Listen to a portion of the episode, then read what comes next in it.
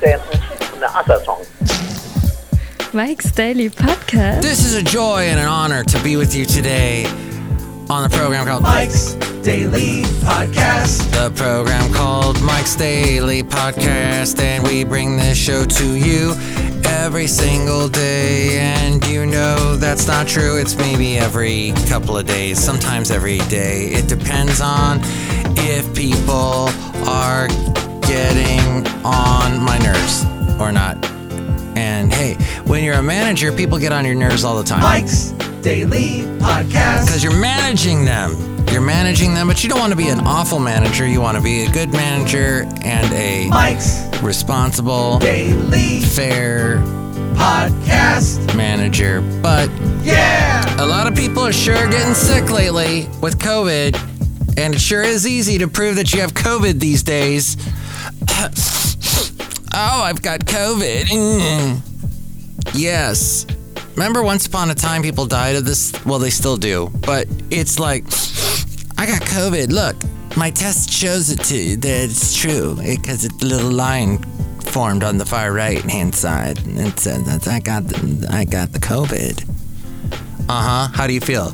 Oh, my nose. And it's, oh, it's the equivalent to, uh, let's see, pre texting. So when you actually had to be more responsible and call your boss, you had to call them and you're like, oh, shoot, I don't know if I'm really sick, but when I call, let's see, maybe, maybe I'll, let me cough a bunch first before I call my boss. Hold on. All right, all the coughing. I'm not going to cough in the microphone. That's very rude. That's why microphones have cough buttons at radio stations. Did you know that? All right, so you do all that, and then you call your boss. Uh, Hello, boss. I'm not doing good. Uh, can I stay home? Yes, please stay home. Oh gosh, you sound horrible. Yeah, I really do. And here's today's podcast picture. When maybe instead you were just a little sleepy, a little groggy. Maybe you had too much beer the night before. You're a little hungover. Maybe you just are sick of work. You're not sick, you're just sick of work. So you're going to stay home. Oh, and then along comes California rules. I don't know if this is true where you are, if you're outside of California, but you got to have, guess what? Your company gives you some bonus sick days, some coronavirus days. You get just for free. Just for going, oh, look at the little line. Well, actually, they don't even have to cough into the phone. That's right, the late great Basil the Boxer. It's just the little line. The little li- line has to connect. All that coughing's making me cough. Ah, much better. But I think I have to stop the podcast now because I don't feel good. By the way, I'm just saying there's a lot of faking going on, everybody. Faking. And you can get away with it a lot more easily these days. And I'm not pointing fingers at anybody that's faking it. But now that I have gone over two years with dealing as a manager, dealing with employees that say they have COVID or don't have COVID or whatnot, and then I have a coworker that is immediately, immediately as somebody says they have COVID, says, lock it down. Everybody go home. Ah! It just freaks out, just goes into hysterics. Here's the thing stuff still needs to get done. And the manager is where the buck stops at. The Truman is the true man, is the true man or woman, and they are the, the Harry Truman at the place, and they got to get the stuff done. So in the end, it may be the whole office is empty. He's got to get the work done. Or she. Okay, the podcast picture is from a generation that got stuff done because they had to and they were asked a lot was asked of them and they delivered a lot. And that would be the people that were aboard this huge ship a battleship. It's the uss hornet. Got a picture of it last night. I was out with some friends celebrating christie's birthday. Happy birthday to her. I had a lot of fun seeing her. And robert owen walsh who was on the show eons ago. And that's what we call it, Welsh on the World. That's right. So we were hanging out, having a great time over at Almanac Brewing Company. Kevin was there, addendum with Kevin, who's been on the show, but that was eons ago when he was on the show. But he was there. It was a lot of fun. We had beer. It was a wonderful time. And then I had a hangover, and then I didn't go into work today because I have COVID. No, because actually, because I don't have to go into work today because it's Sunday, thankfully. And then I'm getting yelled at because, uh, hey, corporate's done with people working overtime. Uh, but hey, I'm filling in for everybody that's claiming to call in sick with COVID, so I am going to work overtime. Sorry, y'all. Oh, if that's the case, then we'll just take overtime away from you altogether and give you a lump sum every week or every two weeks, and that's all you get. Even though you're going to work more than that, that's all you get. Now that seems fair, doesn't it? So that's all that's going on in the world today. But the huge USS Hornet, what a magnificent ship. It was years and years ago that I went there. But see a picture of that at mikesdailypodcast.com. Yes, nowadays, nowadays you can just text. You just got to write it. Te- and then uh, the texts, I'll tell you as a manager, you get texts telling you, "Oh, I'm not coming in today. I'm sick." Not even the common courtesy to put a period at the end of the sentence. Not even a common courtesy to capitalize where you're supposed to capitalize. Awful grammar. Texts just lazily say, "Oh, but I'm too sick to actually write well." Give me a well-written text at least. But if you get offended, that's the way the cookie crumbles. No. Hey, did you see the last podcast picture was for the podcast called Apparently, which applies a lot. Uh, that would have worked on today's podcast because people are are apparently sick with COVID, apparently. But that picture at mikesdailypodcast.com, you can see the last one. Speaking of fake statements, What in, what in the world was that about? there was a fake statement from Trump on Biden's COVID 19 diagnosis that circulated online. A fabricated image made to look like a statement with from former President Donald Trump about President Joe Biden's COVID 19 diagnosis had been shared online. Fact checkers at the uh, at the AP, Snopes, and CNN reported on it. A spokesperson for Trump confirmed that the statement is fabricated. It does not appear on his website or on social media, as we go outside a cafe anyway, where we bring you Mike's Daily Podcast somewhere in Podcastro Valley. Ton, the last place on earth. Which is very interesting because now there's the fake news. This proves Donald Trump's point about fake news. When Trump issues public statements, they appear on his website or on the social media platform that he founded, Truth Social. The fake statement did not appear on either. Uh, and it came after U.S. President Joe Biden was diagnosed with COVID 19. It claimed that former President Donald Trump released a statement wishing Biden a speedy, speedy recovery because, quote, no one wants Kamala Harris as president, is what it basically said. But apparently, he did not say that. In other news, with people with interesting hair that led countries, Boris Johnson can't just walk away from Ukraine. He is planning a goodbye trip. He wants to undertake the third trip to see President Zelensky before leaving office. Uh, he can't just walk away. And the disclosure comes after the pair spoke on the telephone last week. The Telegraph has been told that Mr. Zelensky told Mr. Johnson that he had watched his closing address at Prime Minister's last week and approvingly quoted his remark, Hasta la vista, baby. A source said that Mr. Zelensky approved it and he parroted the, con- the phrase in their conversation. And he is, uh, Mr. Johnson, Boris Johnson, is due to leave Downing Street September 6th.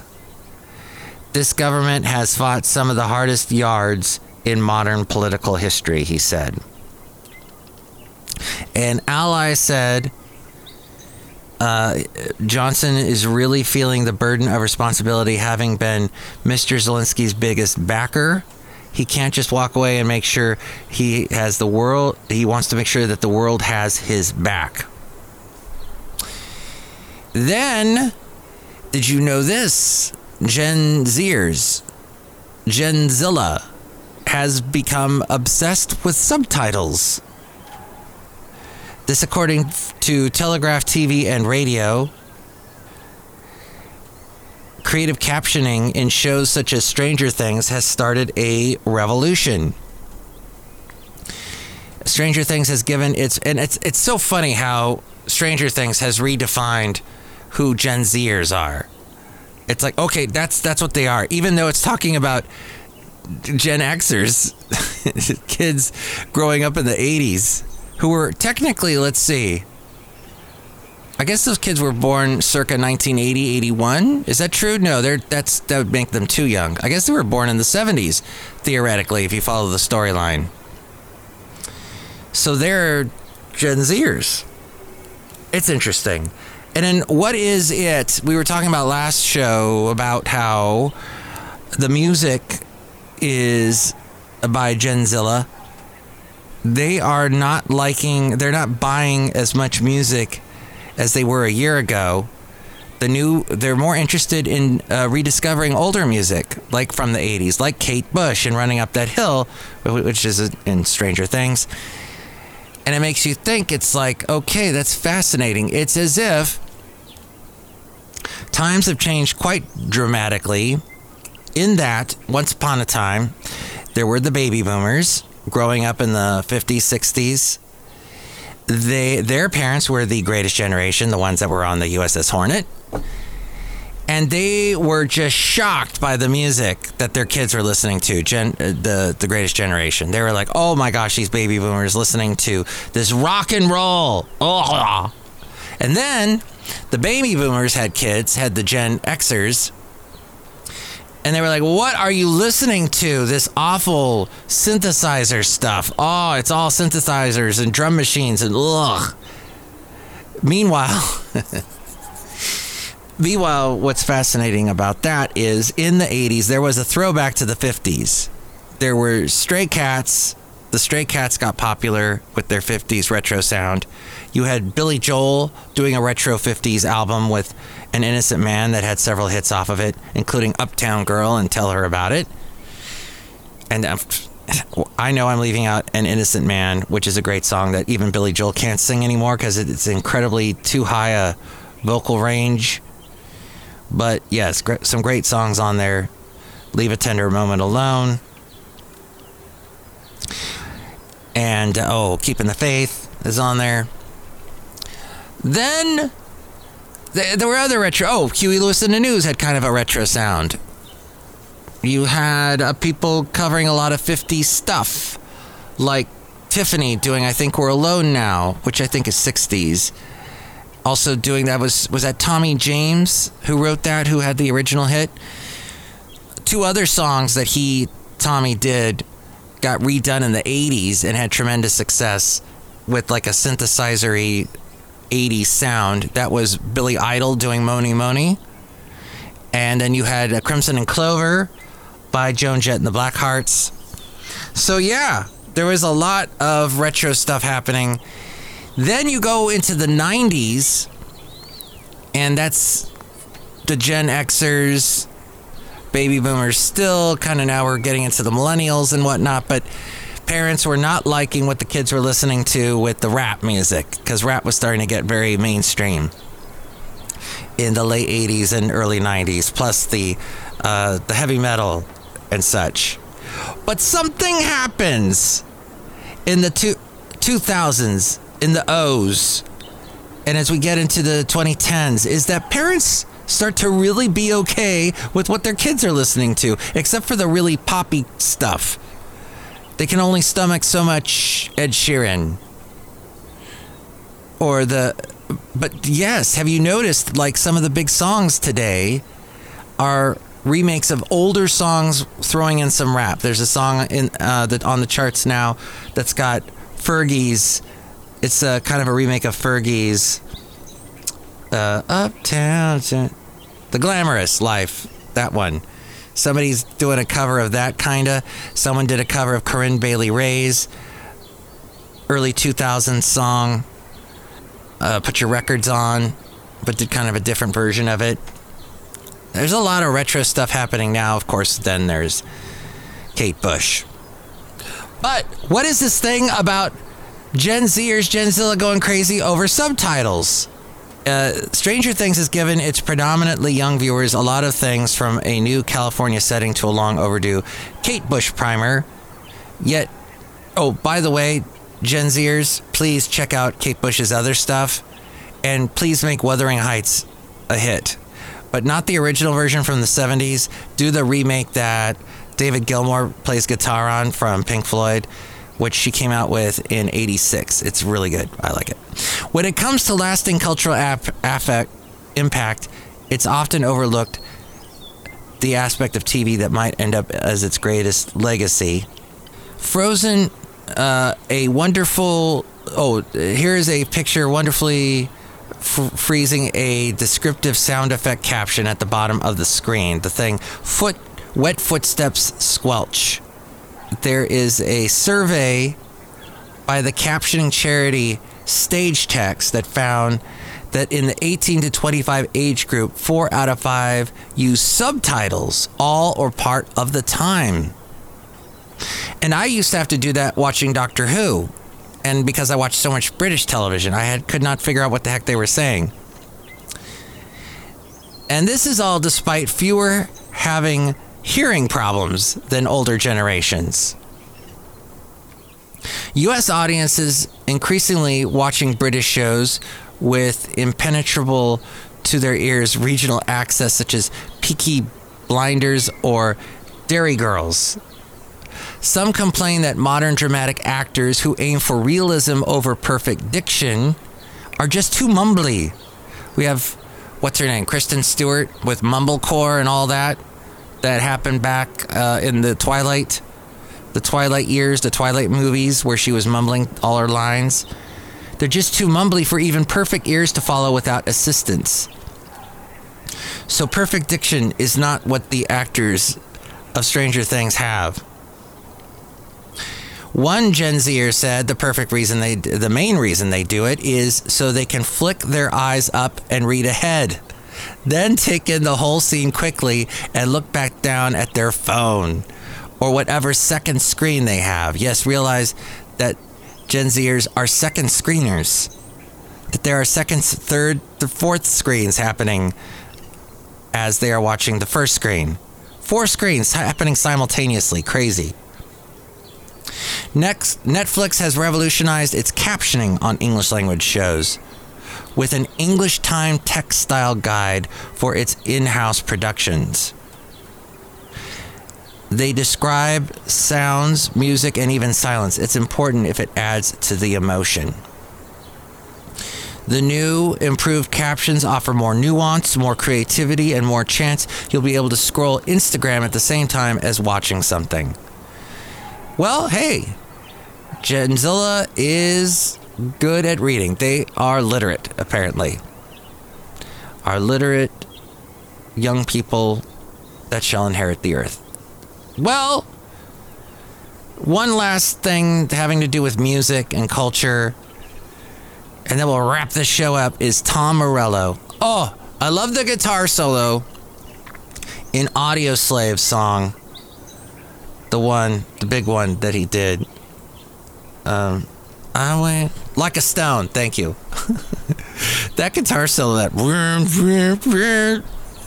Uh, yeah, that, that's exactly what it sounded like. Anyway, Cafe Anyway, I love Tom Morello's guitar work. Bruce Springsteen loves his, his guitar work because that's why he had him on one of his albums. But he had a run in with security, Rage Against the Machine's Tom Morello, during the rock band's concert at Toronto's Scotiabank Arena yesterday. Midway through the group's closing song, Killing in the Name, the iconic guitarist was accidentally knocked over by a security guard sprinting toward an unruly fan who snuck onto the stage.